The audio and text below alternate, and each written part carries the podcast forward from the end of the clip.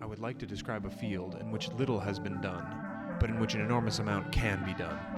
This field is not quite the same as the others in that it will tell us little of fundamental physics, but it will tell us much about the strange phenomena that occur just below our perception.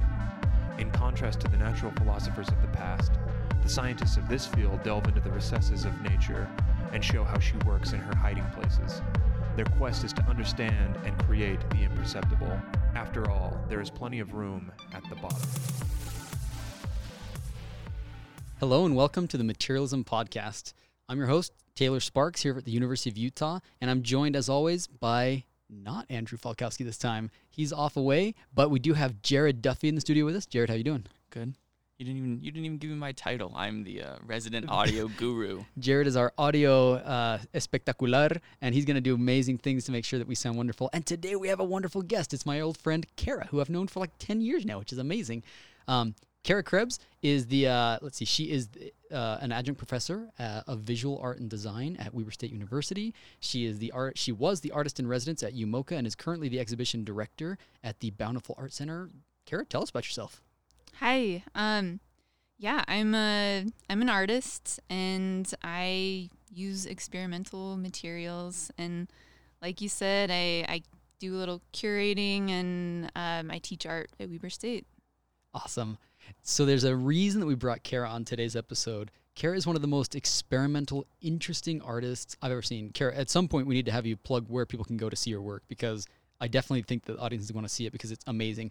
Just to put it in a frame of reference, the first time I saw Kara's art, I think the one that I first saw, anyways, was an underwater. It's like I was underwater in a cave, but it was no regular cave. It was like the stalactites were made out of like nacho cheese, and it was huge. This was like a big installation, mm. and it was like gummy and jelly. I think it was like food was a lot of the components. I, I'm, it's been ten years, so I'm not remembering, but I remember thinking right away, like, holy smokes. First off, this is amazing. It's crazy looking, but like, how would you even make this? Because it looked like smooth, like textures, like it was amazing. And I immediately was thinking what sort of materials were involved in it.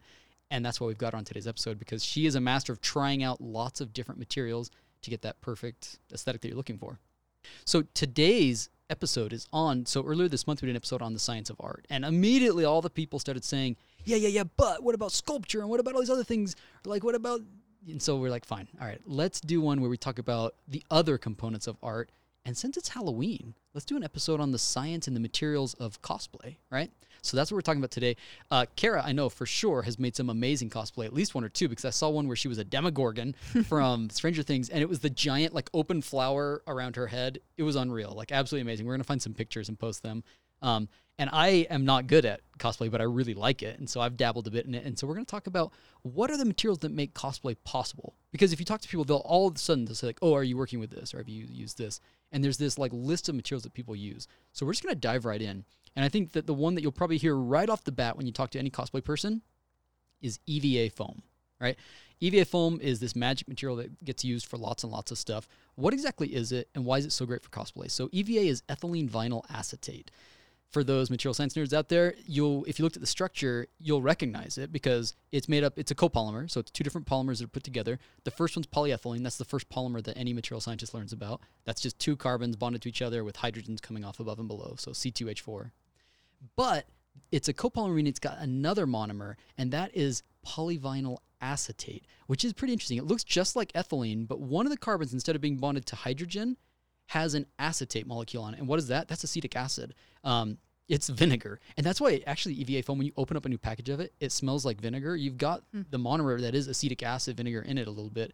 Anyways, uh, when they make this, it's not like a 50 50 mixture. They actually have something between 5 and 40% of this vinyl acetate groups mixed in. And you can change the amount of it uh, and you'll tailor your properties. For example, if you add more and more of these acetate groups, which have the big side group off the side of the molecule, then you lower the melting point which makes sense because we know that polymers, the closer you can stack them together, the more crystalline and the stronger the bonds between them. So if you're adding big chunky side groups off the side, then you're preventing them from bonding and so they, they don't melt and so you can lower the temperature.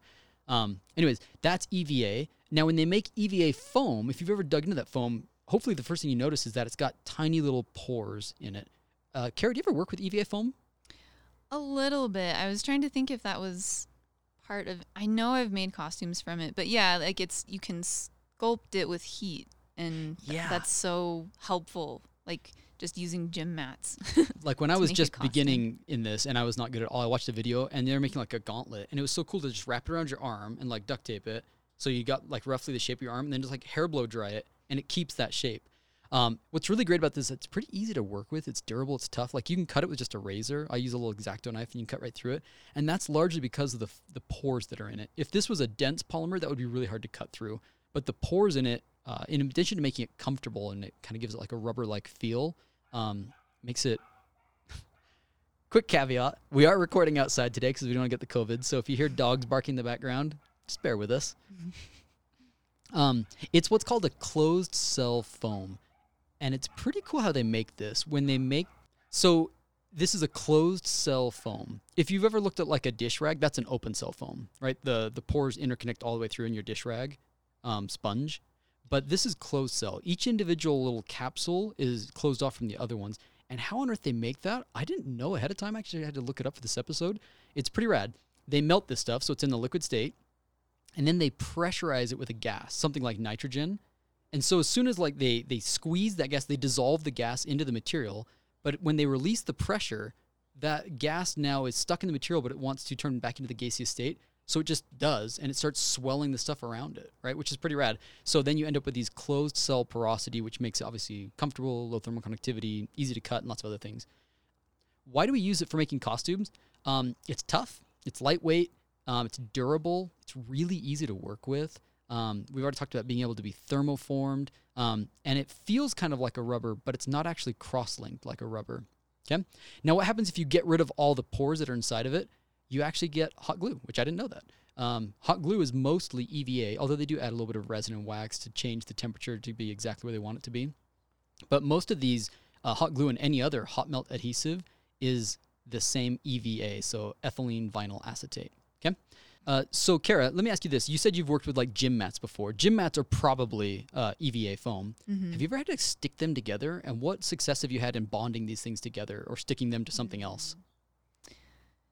Usually with something like that, I would try to attach it mechanically because I don't have a lot of luck with things that flex being able to stick to each other, at least not for a costume for sure because you're moving so much. So mechanically, would you actually like drop a bolt through it, or would you like run hangers through it and hook those around something, or what? are you yeah, thinking? like punch a hole in it, have something that'll block it so it doesn't pull through like a washer Like, what's your preferred way of doing that? Washer and bolt, or whatever's in the studio. I have so much random stuff. Um, I was thrilled. Uh, uh, sometime last year, I discovered this YouTube video talking about how to bond this stuff together. And there's something called barge contact cement, which is magical. It is so amazing. If you've worked with uh, rubber cement before, where like you like pull a little paintbrush out of the can, you paint on stuff. It's basically like that. Like it smells kind of like that. all of it's a lot elementary school? stronger. Yeah, right. But it is crazy, crazy strong. You paint a little bit on, you wait five minutes to four hours, it says, and now it's a dry surface on the two things you want to put together. You touch them together, and instantly, I get why they call it contact cement. Like as soon as you make contact, that is like an extremely strong bond. And I looked into this. The chemical compound of this is toluene and heptane, so those are your solvents, and then it's ethyl acetate. So no surprise that it works so great with EVA. It is EVA. It's just dissolved EVA. And the second that you let this dry and they touch, um, it makes a really good uh, uh, really good bond. I think largely because you've had a chance to dissolve away some of your EVA and you get a great compound. So if hot glue and uh, contact cement are both made out of EVA, what makes contact cement better to use than the hot glue when Yeah. you're bonding them? So you can use EV, uh, hot glue, right, to bond EVA, but it doesn't work as well. And I think the real difference, and I'm no expert, but I think it's because the contact cement has solvent in it, this toluene and heptane. So as you paint that onto your EVA, it's sort of dissolving into and making a real intimate bond there. Whereas hot glue, you're just hoping that it, the heat of it causes it to be tacky and sticky to the two sides, but you don't get that really good bond.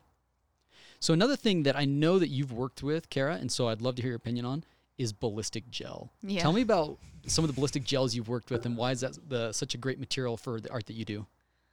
So, um, a lot of my art is supposed to make somebody want to touch it, and it also needs to be crystal clear.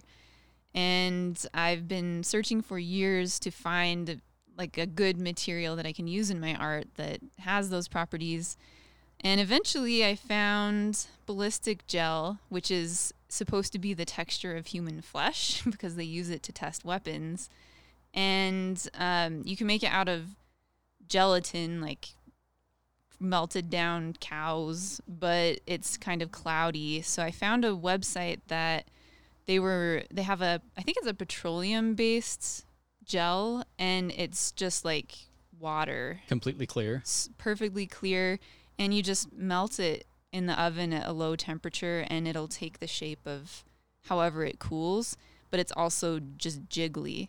So when it's molten state, will it flow really easily, or does it like a really viscous thing like cold honey or something? Does it, Um, it's more runny than honey, and it cools really quickly. But you can pour it, so it's like it's pretty viscous, but um, maybe a little bit less so than honey. okay, so I gotta imagine if this is made to, and it is, it's supposed to match the density of like flesh, right? It's gotta be heavy. If you make Yeah. big components with this, that's gotta be heavy. And that's uh, that's been a problem with some of the art. So I've I've made um pieces that were seven feet by five feet, and um, had to make them hollow because I realized if I had enough of this gel, not only would it cost an insane amount of money You to make, move that. it's like putting a human on the wall. Like it's really as heavy Yeah. as If flesh. you've ever also wondered what this looks like while we're talking, if you've seen any of the MythBusters shows, Yeah. anytime they Yeah. shoot those dummies, that's Yeah. what it is. Yeah. The uh, the Forged in Fire show, I think that they also when they chop Yeah. through things, they usually have ballistic gel. Um, and I foolishly thought that ballistic gel was just sort of ballistic gel, but apparently, like in the gel world, you can tailor this so much because you can add more or less gel, right? And so it changes the, the texture and the tacticity, right?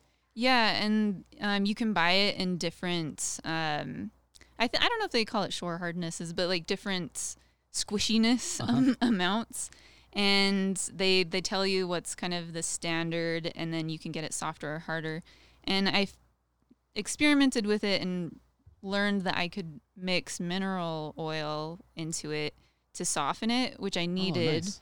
um, like I, I made a show i had an exhibition where i made artificial jellos so they didn't end up melting in the middle of the exhibition and i needed them to jiggle like real jello but the standard ballistic gel is too firm But the mineral oil sort of softened it up. yeah so if i mixed enough mineral oil it would be just like regular jello you couldn't tell the difference except it would show, by the way. taste very different Um, she mentioned uh, shore hardness. For material scientists, you probably learned about Rockwell hardness or Vickers hardness. So shore hardness is just the same thing. It, they all are the same approach where you take something and you press it into your material.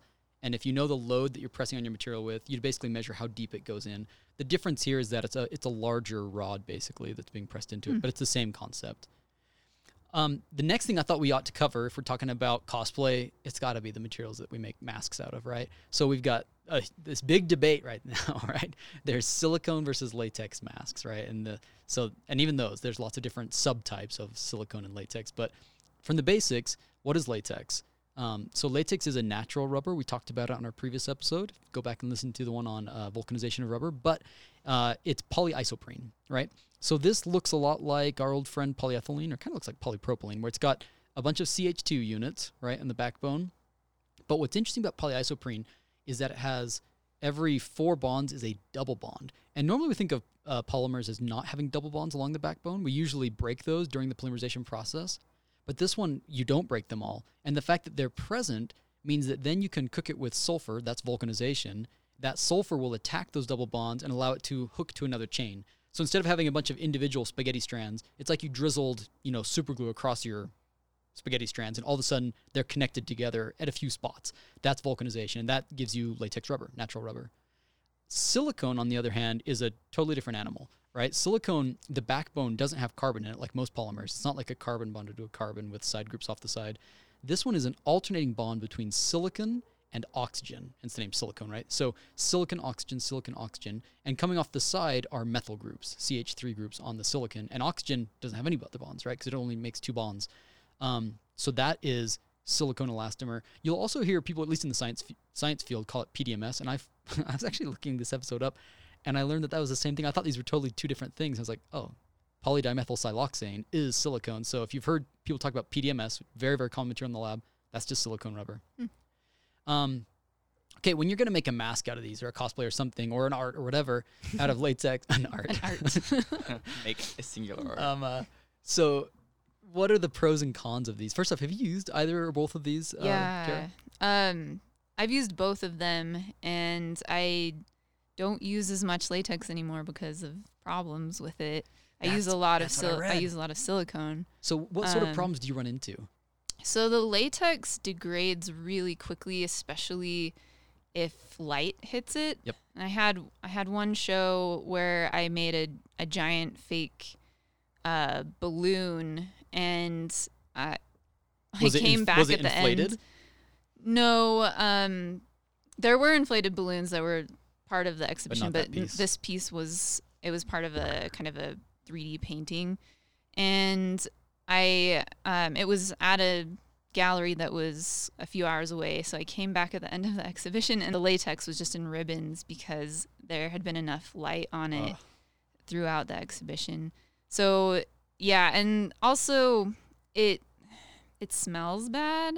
Um, I don't know. Is it ammonia? You would know the science better than I do. I, I don't. I mean, I'm looking at the formula and I'm seeing CH3 groups, and uh, I don't see Hmm. any nitrogen. It it is it is vulcanized. So there's some Uh-huh. sulfur there. Whatever it is, it has its smell to it for sure. Yeah, and I know like the latex you can use on your skin doesn't have the irritating um, whatever chemical in it that you would get in like the cheap mold making latex. And I thought it was ammonia, but maybe it's something. Maybe Uh-huh. I- it's it may well be. I don't know. but um so it, it's not i've i don't like using that indoors and um it's also kind of a nasty cloudy color that you can't do quite as much It's kind with. of a yellow uh, in the at least in the picture that I was looking at it with. kind of I was surprised to find that like sweat will even ruin it. So if you're making like a Mhm. mask out of it, it's just not ideal. It is a lot cheaper than Mhm. silicone. Um, but heat, you can if you get these things too hot, it removes the water and then it becomes kind of brittle. Um, so it's not great. A lot of paints and stuff will actually dissolve it, which they act as a solvent for it. It's not going to be ideal. So in many cases, silicone is a far superior material if you're looking at this sort of elastomer, right? Um, it's super durable. It's tough. Mhm. You can actually make silicone two different ways, right? You can either do addition cured or condensation cured. They'll oftentimes call these platinum cured or tin cured, and they are different polymerization w- uh, approaches. So in one case, the platinum basically has the side groups coming off just on the sides, but in tin cured, you get a more three dimensional structure. Um, platinum is a whole lot more expensive. It doesn't shrink during the curing process, which maybe matters if you're trying to make something with tight Mhm. tolerances. Um, platinum cured is going to be what you want. Um, tin cured will be cheaper, but it will shrink a little bit during the molding. Um, a lot of benefits chemically about this. Great moisture resistance. It's very chemically inert. It doesn't really get attacked by a lot of different things. Um, and if you're making a mask out of it you can see I, I saw side by side and the one with the silicone mask you can see like little micro features as they're raising their eyebrows and stuff and moving their mouth. It matches it like scary perfect. Um, and you just don't get that with the latex. Um, anything else you want to say about these two materials? Or uh, what's been your experience with silicone Kara? Yeah it's just a great texture. Yeah. And and you can get like you said it really durable silicone. They make a kind called dragon skin that will just stretch forever and jump right back to the shape it was before. So rad. I make giant cheese um, sculptures and paintings. It looks just like velveeta. It's perfect. Again, we have to Um, put a link. You you have like you owe it to yourself to look at Kara's art because you'll not be disappointed. It's pretty rad. You'll probably see some of it on the Instagram coming up So- soon. Check the show notes and on the Instagram for sure. We'll post some of that. But yeah, one one other thing about the different silicones is the safety of it, like skin safe or food safe. The platinum is the best. Um, I don't know if it's actually unsafe to have some of the um, types that are cured by. I think that there's even like a nickel or something like Probably. that. Uh, I, I did just a cursory review, but uh-huh. there's different the catalysts that will catalyze sure. the, the vulcanization. or the- Yeah. The, the, cross linking. And they say don't use those if it's going to go on your skin or be used in anything that you'll Makes have sense. food touching. Well, it's a so- condensation reaction. You can actually look at it, it gives off water. Um, and so it Mhm. does have different texture because it's now a, a composite, right? It has that water left over in it, whereas the other one is still just the silicone as before. It's just been cross linked. Yeah, in the uh, show notes, we will leave something with a little FAQ just talking about how they kind of work. And I can also post on the Instagram so you can see the different ways that the catalysts combine to form the molecules. Cool. All right, our next material. You can't talk about Halloween and costumes without plaster of Paris. Who hasn't made like a mold of their face or their hand or something, right? Jared, even you. Why Paris? So the name, I don't, I looked this up and I've forgotten it already. Um, Well, I will f- find out. Don't worry about it. um, So, what is plaster of Paris? Plaster of Paris is gypsum. What is gypsum? That's just calcium sulfate. Uh, it's not just calcium sulfate, though. It's usually hydrated, right? So, it's CaSO4 with two water molecules with it. And what's interesting is that you can bake off some of that water. If you heat it above about 200 Celsius or so, then you'll remove some of the water. And then if you add that water back, it's anxious to incorporate it back in its structure, and it does so uh, automatically. So that is the whole process of plaster. You buy it as a powder. It has water in that powder, even though it doesn't look wet. It has the water molecules in it. But if you add that extra water, that's just what it was looking for to become a, a hard ceramic at that point. So this is a ceramic material that forms it. It it's a hydration reaction, and uh, it's really awesome because it happens fast. It's cheap. In about 10 minutes after mixing, it's complete about 45 minutes after. So you can make really cool cast out of this really low cost material, calcium sulfate. Kara, do you work this at all? Yeah, it's it's really handy. Like you said, it's inexpensive, and you can you can cast anything you want, make a mold, and then um, have a replica of something in just a few minutes. Uh, I use, I've used it in maybe the wrong way in the past. Uh huh. Tell us about Um, it.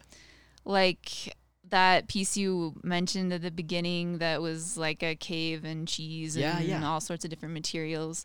Uh, so it was it was kind of like a portal inside a massive grilled cheese sandwich, and um, for the base cheese on the bottom half of the bread, I mixed plaster with acrylic paint and latex paint to see if I had no idea if it would work. Did it work? It did. Um, so I wanted it to be a little.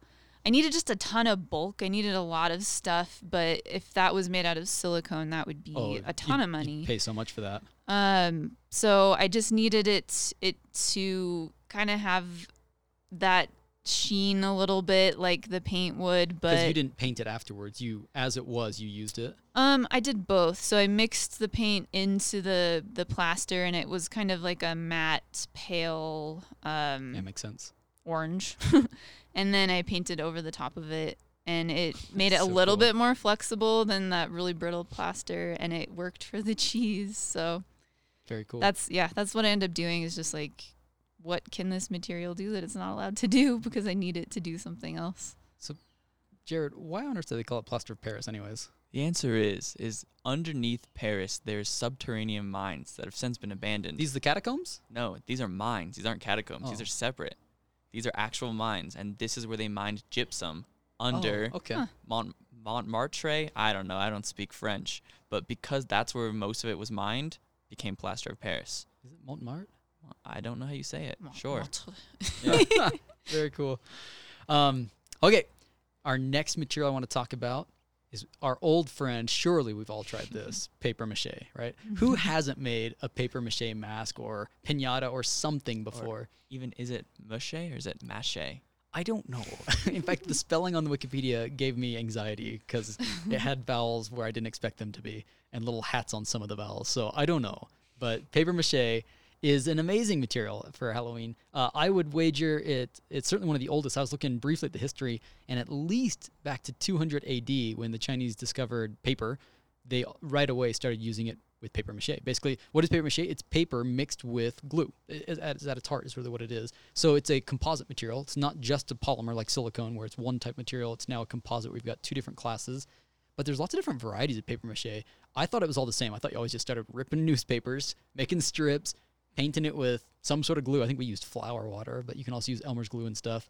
Um, but there's other ways to do it. You can actually grind the paper into like a pulp, right? Make sawdust essentially, mix glue with that, and then use it like a clay. But when it sets up, that's paper mache too, which I didn't realize that. So I'm curious, have you used paper mache in any of your art, or what's your take on it? Yeah, I've mostly used it. So I have a October birthday and always had a pinata that was like a spooky paper mache. Would you make them Um, yourself?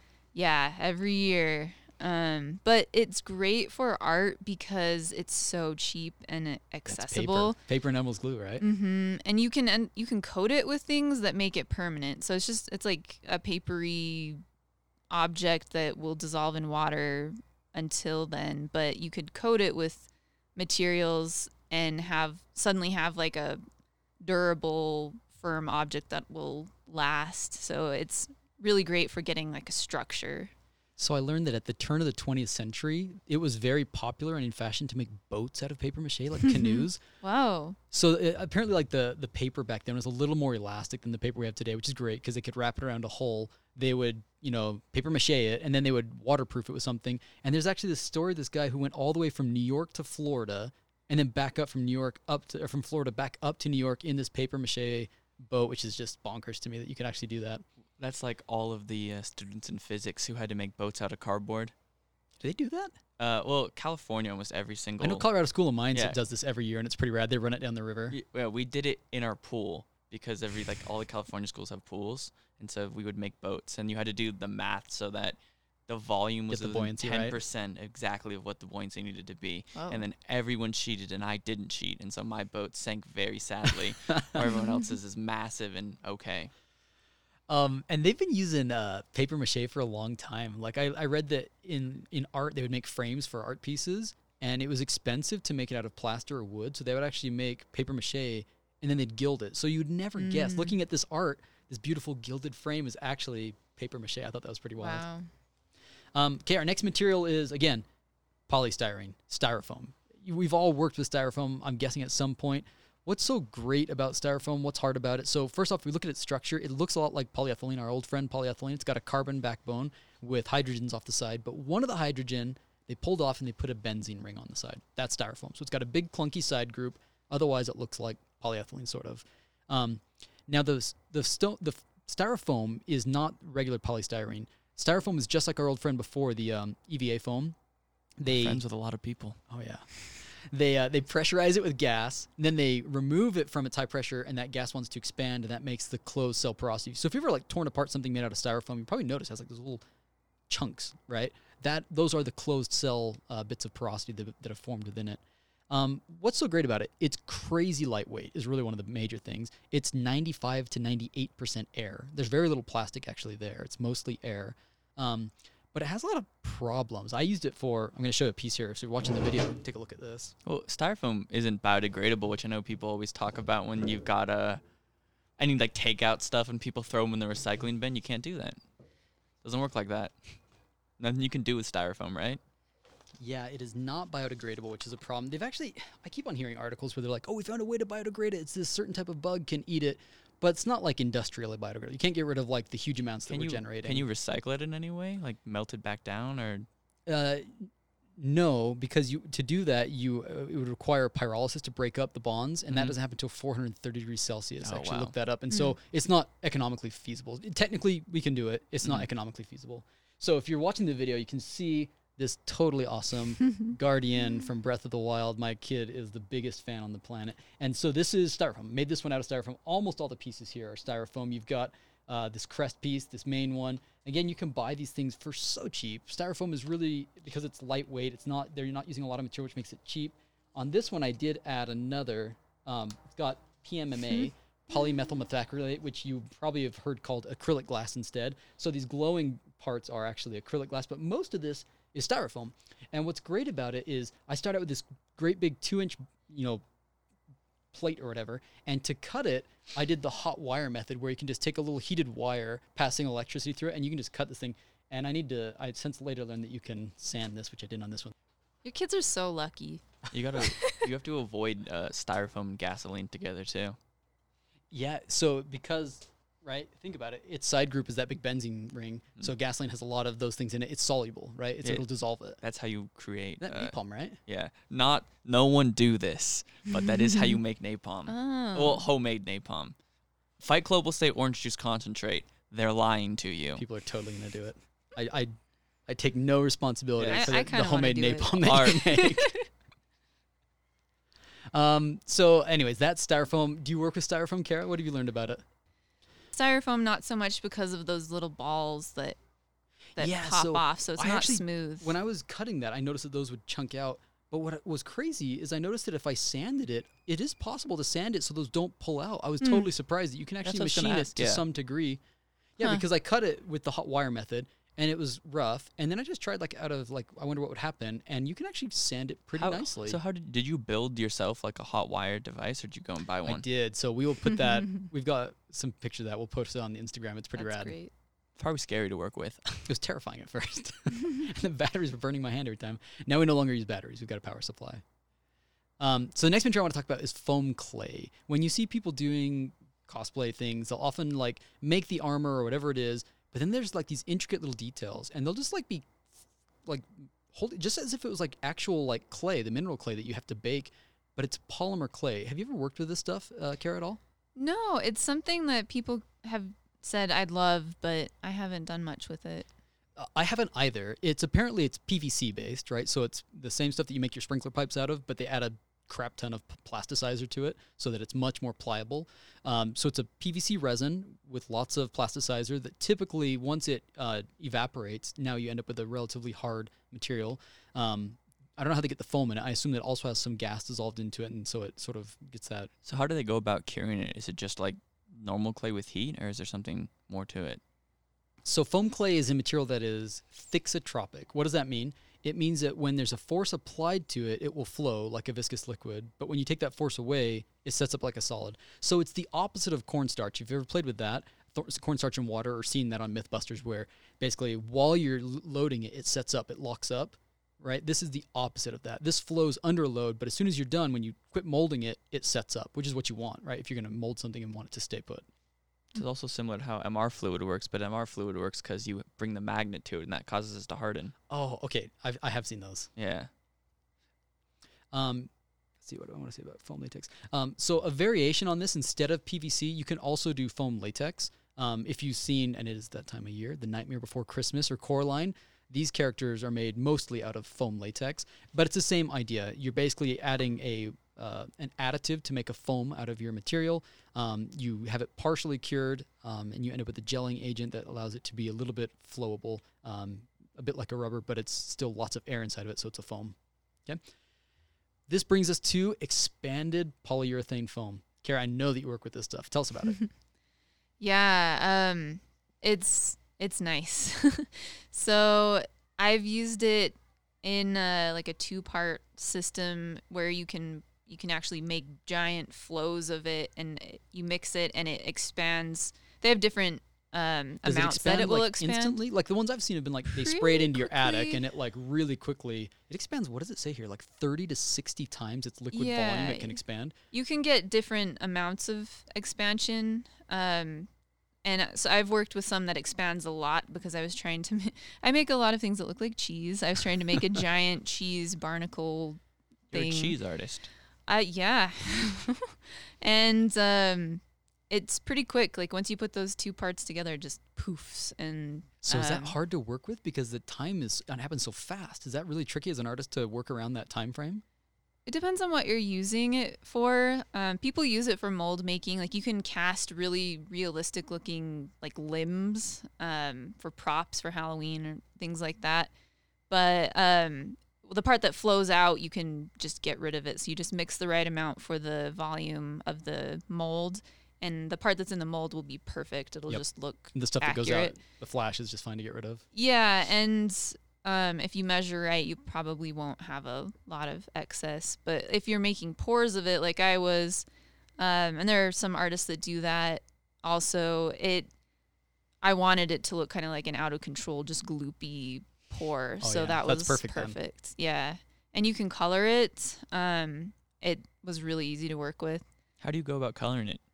Uh, they make dyes that you can mix into it, and Specific to that Mhm. material? Okay. yeah, So I'm curious, like I know that you can like spray this on where it expands into the cavity, which is great. Like if you're trying to make an insulation in your wall, that makes sense because you can just spray it in, it fills up. But you can also buy this like in a pre-expanded state. When you buy those big pink uh, blocks, right, or mm-hmm. you know tablets of that pink foam, it's pretty dense. It doesn't feel as crumbly and weak as, as styrofoam. It's it's stronger than that. That polyurethane foam. Have you worked with that at all, Kara? Yeah, I use that more than most other materials because it's smooth. It's a little more durable, right, than styrofoam. Yeah, it doesn't have all those little balls that pop off when you break it or you carve it. And a lot of people use it for props. Um, I've used it, I've actually made paintings from it because I wanted to carve into the paintings. Oh, so and yeah, go ahead. no, no, that's just cool. Uh, Oh. bonk. No, I was just gonna say. So you get like a much more three dimensional surface, so there's just greater texture because of that. Yeah, so, sometimes I, well, often I want to have parts that are embedded into the painting or come off of it. Um, I think the first time I used it was when I was trying to make a painting that looked like guts, like the painting had guts pouring out of a painting. And um, I dissolved it with acetone, which use a respirator for sure. And yeah. it just like it bubbles and makes this really interesting gnarly um, shape. And it carves really well. So it's you can sand it perfectly smooth. You can carve it just with a sharp blade or uh, like a paddle saw Do you typically do that like X-Acto knife? I would have imagined like a Dremel or something, but are you actually like Mhm. hands on usually with this? yeah um, so you can stack it you can um, adhere layers of it if you want a form that's more sculptural and then you can carve it with a dremel with knives with or um, like you did with um, your With a hot wire with as the well. helmet, yeah, with a hot wire. But I learned after I'd already done a lot with it that it's really toxic. So Yep. um, I would describe the mer to this polymer, but it's complicated. So we'll just show a picture of it. It's got cyanate groups, which is probably the toxicity issue, right? Along the main part of the poly, so polyurea, right? The urea molecule is two NH groups on the side of a C double bonded to an O. So that can form cyanide, I'm guessing. I'm guessing that's some of the Mm. toxicity issues. I don't know that. I'm, Going to be the, the same with the ballistic gel. You will see a photo of it because they are insane. yeah, that's a, yeah. Uh, ballistic gel, like regular gelatin, is a Mhm. horrific monomer. Thing's huge. Okay, um, another material that is in the quiver of most cosplayers is our old friend Plastidip. Plastidip is cool. If you've ever bought like a hammer, where like the hammer handle is like that kind of If any of you- comfortable rubber. Like cars, you hate plastic dip. It's the rules. You can't be a car fan and like people who plastic dip their cars. I was just reading about this. There's this whole community that paint their car in this rubber and they should never do it. it's it. super cheap apparently, and, And you can just like idea. peel it off and start it over again if you want. Um, So they've actually a that was people- their claim to fame was doing it for vehicles. A lot of Mm. people do it to protect against rust because if you really treat it right, you can get maybe three years out of it. But if you see all the people with like that black or rubbery stuff on their car, That's plastic. that's plastic dip, and you should shun them when they go to their car. So it started out with it's another version of PVC. So again, another PVC with lots and lots of plasticizer in it, and they used to dip it in. Right, it was literally a, a solvent you could dip this into and out. It was like a hydro dip, right? Yeah, and then this guy back in 1972 realized like, hey, what if I just added some solvent into an aerosolized, you know, can so you could spray it on, and the plastic dip that we now mostly use, the spray-on kind, w- was sort of born. And uh, you know, it has its applications. I use it as a coating to my styrofoam and my EVA foam before I paint it. Um, Mm. Some of the paints will Like a dissolve Primer, kind of. as a primer, exactly, and it smooths it out. If you have Well- edges or seams, it does a great job of smoothing So that out because it's a rubber. That is the only acceptable use of plastic dip on vehicles, is you can use it Mhm. in dents and stuff. Technically, Oh, cleaning, buffing those out, cleaning yeah. them out. Don't, but you can. so when you use it, is it sprayed on or do you actually dip it? If I could dip it, I would, but I, I don't have the stuff for it. I don't have a big bath for it, so I'm using the spray on stuff, and it works great. And it Um, doesn't melt your foam? Um, I don't know about styrofoam. I'm Oh, trying to remember if. I've done it on that or not. I know it works for EVA. Styrofoam is really dangerous to spray almost anything to. Yeah. You what I when I have used, uh, for example, on, on this piece here. Uh, when I painted this, I Mod Podged it first. So Mod Podge, I don't know what it is. I'm sure it's some sort of ethylene vinyl acetate, some sort of glue, essentially. Uh, because of the aerosol spray, it will lead to some breakdown of the uh, Yeah. styrofoam. Same with doing Yep. it with paint. And you can see it. Mm. Like any of these people, if you watch the cosplay videos, they'll say like spray it on a little section first and watch what happens. And it's so tragic to see somebody that doesn't do this and then spray paints it. And it just like it looks like it has just like oh, it's horrible. It's just bubbles all over and just it's sad. It's art. It's art. It becomes art. Um, okay, our next material is Worbla. I, I must admit I've never used Worbla, but it's like one of the, the classics that people use in cosplay. Um, it's a lot like EVA foam. There are some versions of it that are a lot like EVA foam. There's some that are harder and a little more uh, tough than that. Um, they come in different varieties that they'll sell. Worbla is the company. They'll sell Finest Art, Flame Red Alert, Transp, Transp Art, and Black, right? Um, but I think if you've used something like EVA, a lot of these are very similar to it. Something that's interesting, they actually mix a thermoplastic resin. I don't know what that resin is. I don't know if it's an EVA or what, but they mix it with wood flour filler. So it's sort of like paper mache, where they have like this sawdust essentially mixed with the polymer. and that's what they end up with. Um, have you ever used this by chance? No, I have friends who um, have used it in cosplay, and I've gone to their workshops and they've showed me, and it's just incredible. You can make really detailed, sculpted like armor or masks or anything you want out of it. Yeah, it's pretty cool. I'll see people take uh, the EVA foam armor and then plate it with this. Like they'll they'll bond the two together, and it makes a, a, a more durable finish than just the EVA alone. It looks not it doesn't look like foam anymore. It looks like something rigid. Um, it looks sort of like a like stormtrooper armor at that point.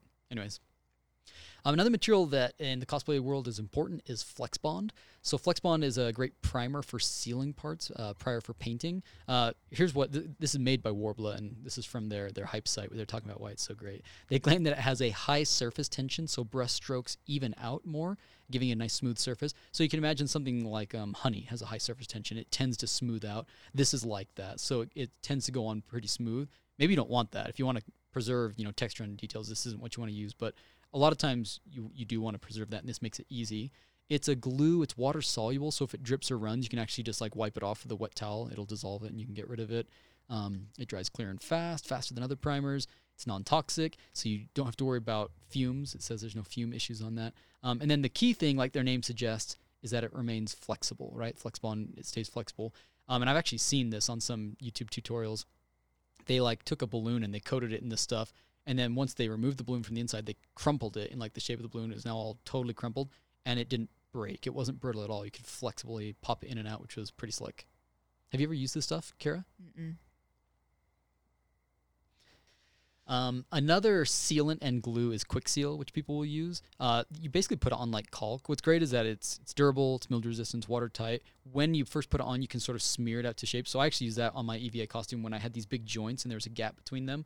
I put Kwik Seal along those and I could smooth it out. And then by the time I covered that with Mod Podge afterwards, it was actually it's hard to see the joints. They look a lot better at that point. And then uh, we've got Sintra. Have you ever used Sintra before? No. So This is PVC foam board. So it's not like PVC pipe where that would be really heavy. This is foam, so it's like EVA in that it's closed cell foam. But instead of being out of ethylene vinyl acetate, it's out of PVC. So what are the trade-offs? This versus EF, uh, P- and it's not just PVC. They actually mix it with um, polyurea as well. So it's a copolymer of what's a composite of PVC and polyurea. Could you take something like a PVC pipe and create the foam out of it, given that you had the chemical to mix into it? So again, anytime they make that closed cell foam, you have to like pressurize gas into it. So you have to Mhm. melt it and pressurize it. And I don't think that your average person can do that. But I, it is the same precursor material. It's PVC. Okay, got you. They just it probably has some additional plasticizer to it. But I think the key thing is that they do turn it into a foam. They mix it with the polyurea, and this is basically a lightweight, rigid material. They make signs and stuff out of it. Uh, something it says here it says like PVC, closed cell PVC foam board is solid, it has a very rigid structure. But where it's different is that it has a closed cell foam structure, which makes it super light and allows you to have uh, you, you can cut through it pretty easily. You don't have to have like a, a big fancy you know jigsaw or something or whatever to cut through it. You can cut through it as if it were EVA at that point. Um, another pretty popular material I've seen people when they make Mandalorian and stuff armor out of it, where you don't want it to look too squishy and soft like EVA, they'll use this Sintra material instead.